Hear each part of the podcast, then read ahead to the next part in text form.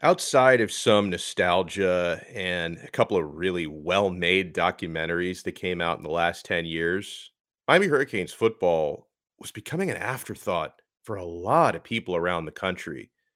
In a matter of months, though, that perception is definitely changing and changing quickly. You are Locked On Canes, your daily podcast on the Miami Hurricanes, part of the Locked On Podcast Network. Your team every day.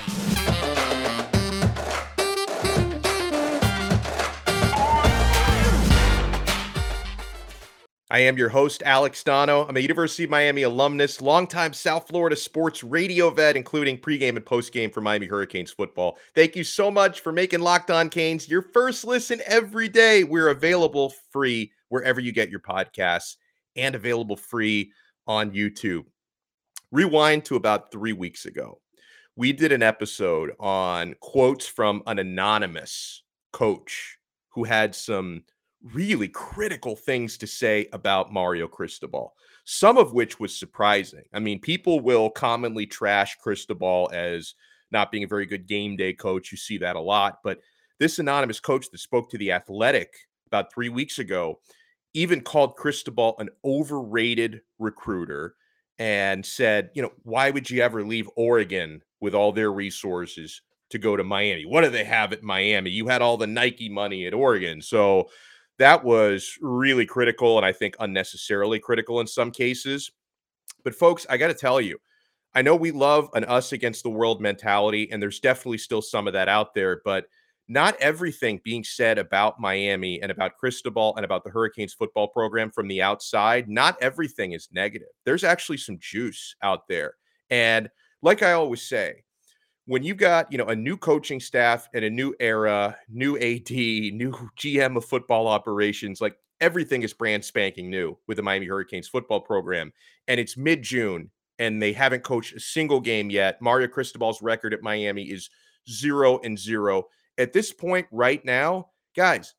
I don't care if the outsiders, whether it be coaches, media members, fans, I don't care right now if they're saying positive things or they're saying negative things because all that matters at this point is they are talking about you. That's all that matters right now. I want Miami to be relevant again. And anything negative being said in June doesn't mean squat until they actually start playing football games. But here's, I think, a pretty positive one for you. So, this is clearly a different anonymous coach than the one that spoke to the Athletic back in May. An anonymous coach spoke with Athlon Sports. They talked about Miami's overall situation, and they also talked about Cristobal making the move to Miami. Uh, there's a lot of good in here. There are a couple of things that I want to unpack and and maybe uh, put the microscope on with this quote, but there's a lot of good here. This anonymous coach said, uh, coach said about Miami. Obviously, there's a lot of attention here. He said this move, Cristobal moving, uh, felt like it had nothing to do with football, at least with what Manny Diaz was doing towards the end. We will unpack that. Don't worry. Let me finish the quote first. Go back and look at the tape. He said they're really close in the Virginia and UNC games. If they go the other way, Miami wins 10. The old staff had finally figured out a plan on offense, and Rhett Lashlee had it going at the very end.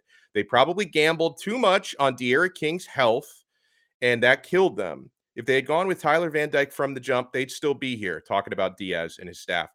That kid is the absolute real deal. He's a future first rounder, and he's going to be the most talented quarterback in this league, being the ACC, by the end of the 2022 seasons. Uh, season. The receivers uh, are as solid to good, and the back is good. The line is finally decent, so they've got a really solid core to build on. The Kevin Steele hire is interesting, he says. That's the defensive coordinator, of course. You guys know that. Why, why did I even have to say that? We, we got Canes fans among us here. Uh, so the Kevin Steele hire is interesting. I think Mario Cristobal wanted a veteran guy with a lot of SEC evaluation experience who could come in and clean up a lot of the small stuff. And also, hiring Kevin sends a particular kind of message. Hey, we're going to go four down. We're going to go after those kind of playmaker linemen and ends you remember Miami having. This is not a rebuild, he says. And Mario won't be evaluated like it is. Some big pieces fell into place very late in Diaz's time, and there's a way they can pivot to immediate success. So uh, obviously, there's a lot of positives in there about where Miami is. He's not calling it a rebuild. There's a lot of positives for Tyler Van Dyke, uh, positives in there for Kevin Steele.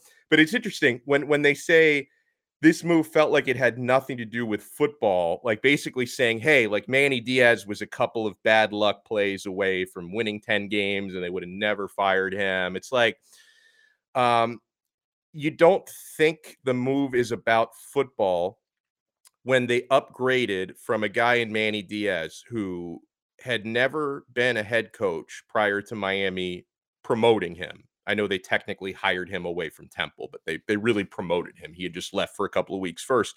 No head coaching experience and was clearly doing an average job here. I mean, yeah, were, were there some things falling into place when they won, you know, five of those last six games and Tyler Van Dyke emerged? Like it was looking better.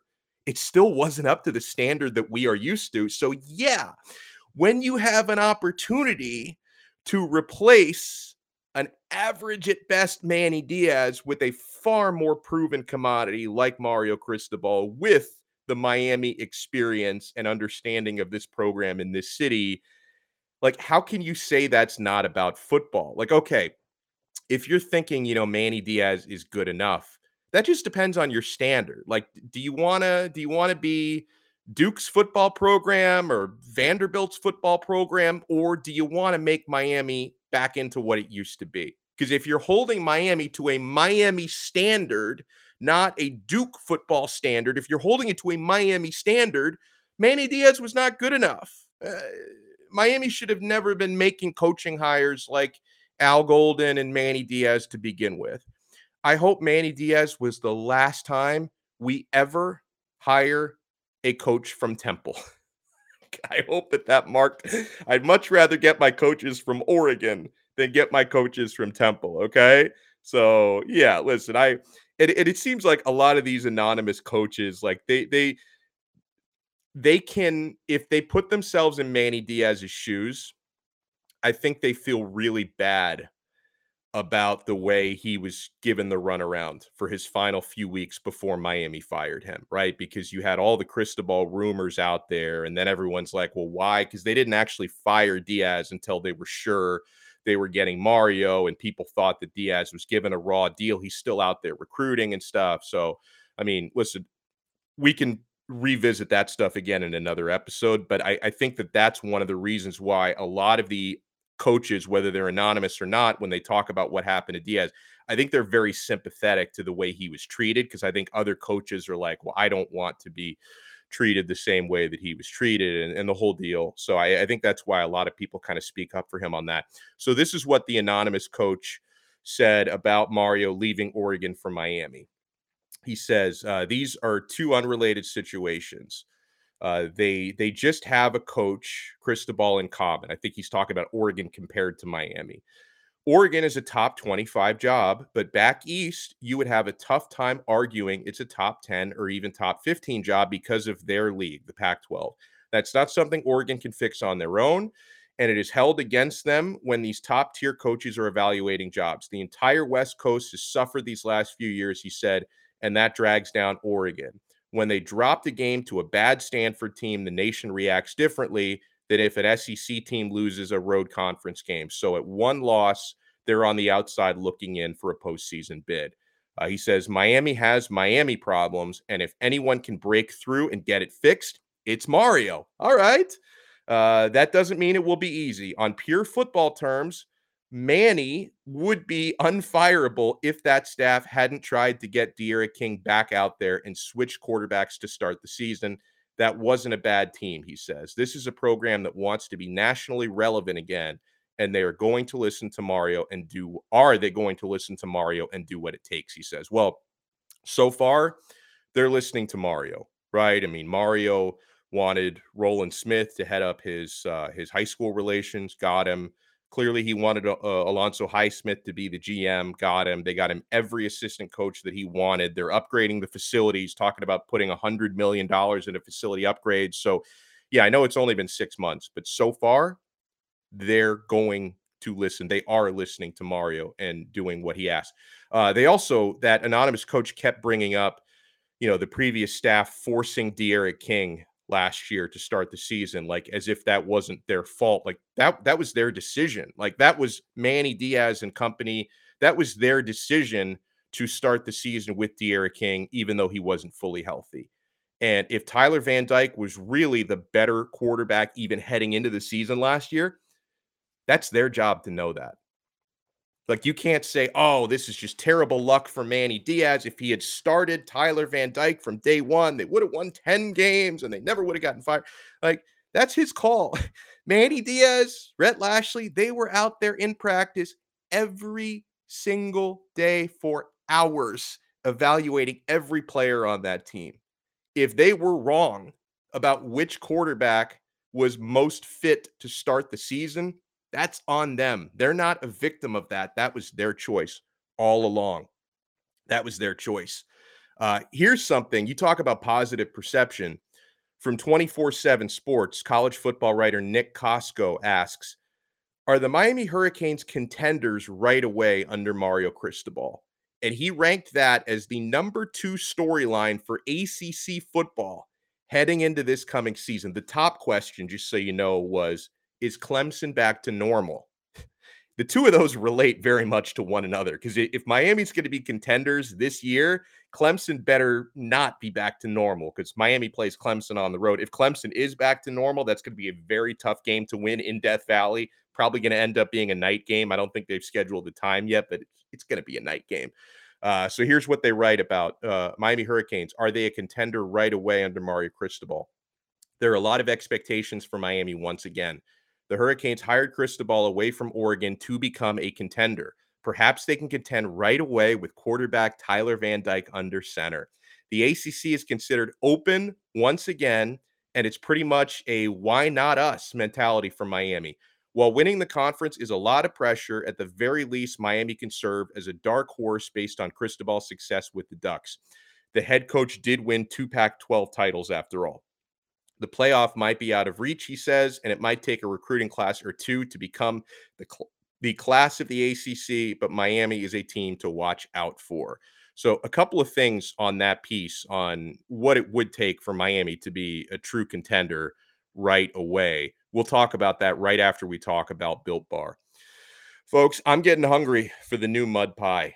You know how our friends at Built are always coming out with amazing new flavors. This time, Built has truly outdone themselves with their new mud pie flavor. For the first time ever, Built is introducing the new mud pie flavor in both mud pie bar and mud pie puff.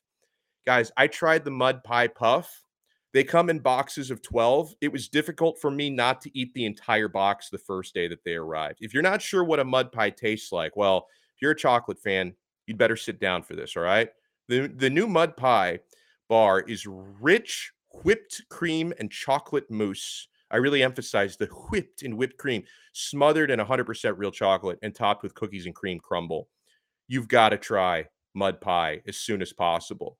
Are, and you need to hurry, by the way, because the Mud Pie Bar and Mud Pie Puff are only available for a limited time. So biz, visit built.com to taste that deliciousness for yourself. And if you're not convinced, we've saved the best for last it's actually good for you. No, really. All built products are low calories, high protein, and low sugar. Mud pie is packed with 16 grams of protein, only 150 calories, and just 8 grams of sugar. It's like your mom baked the most deliciously creamy chocolate mud pie and then wrapped it up just for you guys. Mud Pie bars and puffs are available at built.com right now, but they are going fast because they are delicious. Like all built bars, they are covered in 100% real chocolate, so they're healthy and tasty. What's great about built is that all their bars are made with collagen protein, which your body absorbs more efficiently and it provides tons of health benefits. So eat something that tastes good and is good for you. You're going to love the new Mud Pie Built Bar and Puff. Whether you need a snack for your workout, a late night treat, or just to grab a quick bite, built is the perfect protein bar, and they taste even better than a candy bar. Chocolate mousse, whipped cream, cookies and cream crumble. Stop drooling.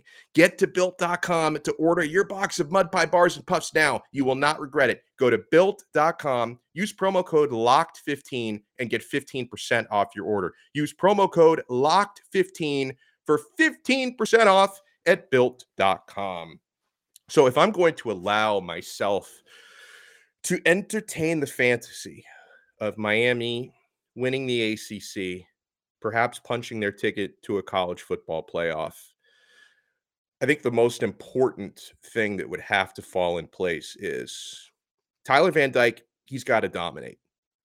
You know, if you've got one of the two or three best quarterbacks in the country, you've got a chance. Let's be real here. Like you have a chance. If Tyler Van Dyke can build on last year's success, Miami has got a shot, a legitimate shot to win the ACC. And if you win your conference, you've got a pretty decent shot to get into the college football playoff. I mean, obviously, you know, Cincinnati outside the Power Five has gotten in. There are five Power Five conferences, so there's going to be at least one, if not two, odd men out. Or sometimes the SEC, like last year, gets multiple teams in. So nothing is guaranteed. I get that. But if you win your league, you've got a decent shot to get there. And Tyler Van Dyke, he's got to be the spark plug. Like he's got to be the primary driver for Miami this year because you if you have an elite quarterback, you've got a shot to do that. Uh, I think some of the other factors are quite obvious because if you're talking about competing with a team like Clemson, I know they had a down year last year, but they're very deep, and Dabo has strung together. You know the players that are now sophomore, junior, and seniors stringing together excellent recruiting classes in recent years. They're a deeper team on paper than Miami, so Miami needs to see some unlikely depth emerge, right? Especially when you look at offensive line, because if you do, you're going to have a rotation. And if some players do get banged up and hurt, you know, second string guards and tackles, can these guys really compete? Linebacker, the same thing, because I do think Miami has good depth at a lot of other positions, but maybe not so much at offensive line and linebacker. And then at the same time, right, if you're if you're generally lucky with injuries, you know, the team that ends up winning the college football playoff, or even the teams that end up getting into the college football playoff, it's not always just the best team. It's also the healthiest teams and the deepest teams are the ones that get that far. So I think that's a huge factor. Um, but it's it's not going to be easy, right? If you're talking about Miami, you know, competing for a national title spot or for a college football playoff spot this first year, it's a tough year for that because you know your two most difficult games are both on the road in tough environments. It's going to be very difficult to win at Texas A&M. You're almost a 10 point underdog in that game. You're more than a touchdown underdog visiting Clemson. There's going to be plenty of just mouse traps throughout the ACC coastal schedule as they always are. So it wouldn't be easy, but I think that that was a that was a little bit of love shown at Miami by Nick Kosko. But it's not all love, guys. When we talk about the things that outsiders are saying about Miami, uh, it's it's been a three ring circus the last couple days after the NCAA sent enforcement staff members down to Coral Gables and down to Miami for interviews about NIL. And they talked to John Ruiz, who did make a few comments, and his comments were actually pretty positive after those interviews. Like, hey, these very friendly, very cordial. They're just gathering information. They want to know how all this stuff works. He didn't feel like he was being interrogated or judged in any way.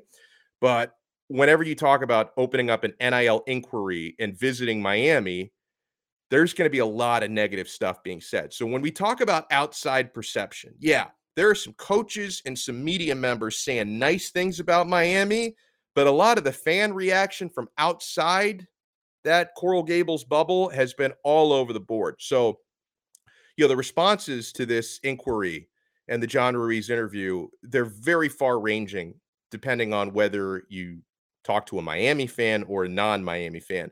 I've noticed the Miami fans, and we did an episode about this yesterday in case you missed it. The Miami fans are typically either like really angry at the NCAA for what we might refer to as a witch hunt, right? Or you know, they truly believe that the NCAA is just gathering information. The headlines were clickbait, right? People are just trying to make Miami look bad. Uh, that they aren't looking to punish Miami. They just wanted to see how Ruiz is working his NIL so they can learn more about the process. So, but the non Miami fans, they have this weird obsession with Miami's recent rise financially, right? all the money that's being pumped into the football program over the last uh, you know six plus months, and they are obsessed with John Ruiz and how he made his money. It's just we like these people are trying to like debunk his wealth. Like, oh, this guy, he's a scammer. He's a scam artist. He's not he's not a legitimate billionaire. Somebody needs to look into where he gets his money. If you see the mentions that John Ruiz gets on Twitter, and he's very active on Twitter, so he engages, you know, with a lot of people. Uh, like one guy even said to him, if I was a billionaire, this person said it. By the way, the person who said that is probably like, you know, unemployed living in mom's basement, but he's weighing it. If I was a billionaire, he said, I would be on a yacht fishing with $100 bills, not arguing on Twitter and DMing random retweets to tell them they don't have two pennies to rub together. This is how John Ruiz responded to that. Game, set, match. Okay. He said, Well, that's maybe why you aren't a billionaire. you think money makes people better than others? You got it all wrong. Plus, I don't like fishing, John Ruiz said. That's a little bit odd, though, right? I mean, a, a very wealthy man living in South Florida. How do you not like fishing? Uh, that's neither here nor there. Uh, so not not all of the uh, the stuff has been positive. I even like somebody was in our, our YouTube comments the other day. Uh, I couldn't tell if it was a Miami fan or not a Miami fan, but you know, we talked about the curiosity of. So, you know, you remember a few weeks ago, Nick Saban accused Texas A&M of buying their entire team. Then Jimbo Fisher, Texas A&M, accused Nick Saban of like burying bodies left and right. They challenge everyone, look into Saban, look into Saban, and then Miami just goes and looks into Miami. Like you think, hey, Texas A&M or Alabama, that might be a good place to start. So we talked about that, and then we had somebody in the YouTube comments like, wait, well, why would you look into Nick Saban? Uh, Jimbo Fisher even said Saban, Saban's assistants, so they would have to look into people like Mario Cristobal and Kirby Smart because they were helping Saban cheat. Who do you think was helping Saban cheat? If it wasn't Mario and Kirby Smart and Jimbo Fisher years ago, as if that's a reason why you shouldn't look into Saban. You should only look into the people that quote unquote helped him cheat. The Saban apologists are really weird about this stuff, but whatever. Let's move on. Um, Miami does get another publication predicting an ACC Coastal Championship. Let's go back to Athlon Sports on that. Uh, they predict Miami to win the Coastal outright for just the second time in program history with a nine and four record. The four includes a loss in the ACC championship game. So they think Miami's going to win the Coastal, but lose the ACC title game and they rank Miami as the number 20 overall team in the country. Uh, they predict Clemson to win the ACC with a 12 and 1 record and get a spot in the college football playoff. And they have Miami uh, narrowly beating out Pittsburgh for the Coastal Division. Uh, they've got the Panthers finishing with the same record, regular season nine and three as Miami, but the head-to-head loss would be the difference. So they do have Miami beating Pittsburgh. Uh, they've got NC State projected to have a good season in the Atlantic, going 10 and 2, but barely missing out on the Atlantic Division to Clemson. So that that's a positive prediction there. We've got potentially a positive recruiting update coming up. So keep it locked right here to Locked On Canes. Hey, we have an important favor to ask you we put together a survey so you can learn so we can learn more about listeners like you and make your favorite locked on podcast even better. This is your opportunity to tell us what you like and don't like about locked on podcast so go to lockedonpodcast.com slash survey right now to get started. It's not going to take very long and everyone that completes the survey can qualify for a chance to win one of 10 $100 ticketmaster gift cards. You can go see miami play in person next year with that. To take your audience survey go to lockedonpodcast.com slash survey. And thank you so much for your help. And thank you for making Locked On Canes your first listen every day. We are available free wherever you get your podcasts. Uh, quick note for tomorrow's episode we are going to go hard into Cruton because John Garcia from Sports Illustrated, director of football recruiting for SI, John Garcia is going to join us on tomorrow's episode. So we will talk about Dante Moore, the five star quarterback. We will have John break down Jackson Carver, Miami's newest tight end commit. I want to talk wide receivers with John as well, like Jalen Brown and Brandon Inniss. So, Brandon Inniss and Miami, they are in the news now together. Five star wide receiver recruit from the class of 2023. And he has named Miami among his six finalists. American Heritage star receiver. And again, man, I want to be getting more of these players from American Heritage. Hopefully, Jason Taylor is helping that process and Mario is rebuilding that relationship there. So, Brandon Inniss, who obviously we would love to have here, uh, is one. Uh, he's named Miami one of his six finalists. As you would expect, the competition is very steep. It's the usual suspects, guys. I think the only team missing from that is Oregon because, like you notice, Miami tends to get in the finalist groups with Oregon on everybody. But in among his other six finalists, Alabama, LSU, Ohio State, USC, and Texas A&M. So whoever Inniss chooses, he's going to be going to a darn good football program. Uh, so here, here's where he's being like crystal balled or predicted. Um, let me see. According to uh 24/7 Sports, he is predicted 61.5% to USC. But according to On3, he's predicted 70.8% to Ohio State. So either way, Miami is not considered to be a favorite. Uh, but Inniss did have this to say about the U. That's my hometown team, he said.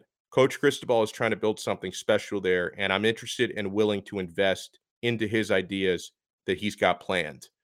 Um, he's going to be uh, visiting. Actually, I think today he's visiting the University of Florida. Oh, I hope they give him a plate of that prison food that they serve up there, with the the macaroni and cheese drowning in that awful looking liquid sauce. The very very sad chicken wings that are like petrified, like Stone Age chicken. Like they might have been like uh, raptor wings, like from way back in the day, the Cretaceous period. Like I hope they give him some of that awful food up there in Gainesville, so he comes running down to Rusty Pelican to get that crouton meal down here at the University of Miami. Uh, so yeah, he's going to be visiting Florida today, but he has said some nice things about Miami. Hopefully, hopefully Miami ends up getting the nod. Oh, and, and, Florida is not even in his uh his finalists. So I guess I guess he's just like they're gonna try they're gonna try and flip him, I guess, when he goes up there. So he's taking the visit there despite that not being in uh, one of his uh, finalists. So he's going to take his official visit to Ohio State this coming weekend. So there you go. And he is uh, also going to be visiting LSU as well. So there you have it on Brandon Inniss. Guys, as always, thank you so much for tuning in and making Locked On Canes your first listen today. Make sure you follow the show on Twitter. We will follow you back at Locked On Canes. And make sure you follow my personal at Alex Donno, Donno spelled D O N N O. And we're going to hit you hard from every direction with recruiting news, updates, notes with John Garcia from Sports Illustrated on Friday's episode. So make sure you tune in. Make sure you subscribe to our YouTube channel if you have not already, and subscribe to our audio podcast feed. Hey, the first picks of the Ultimate NBA mock draft have been made. Search now for Ultimate NBA mock draft and get over 50 insiders, the Odyssey sports experts, and draft experts of Locked On NBA Big Board. The five episode Ultimate NBA mock draft is underway. Make Ultimate NBA mock draft your second listen today. We will talk to you guys again tomorrow on another episode of Locked On Canes, part of the Locked On Podcast Network, your team every day.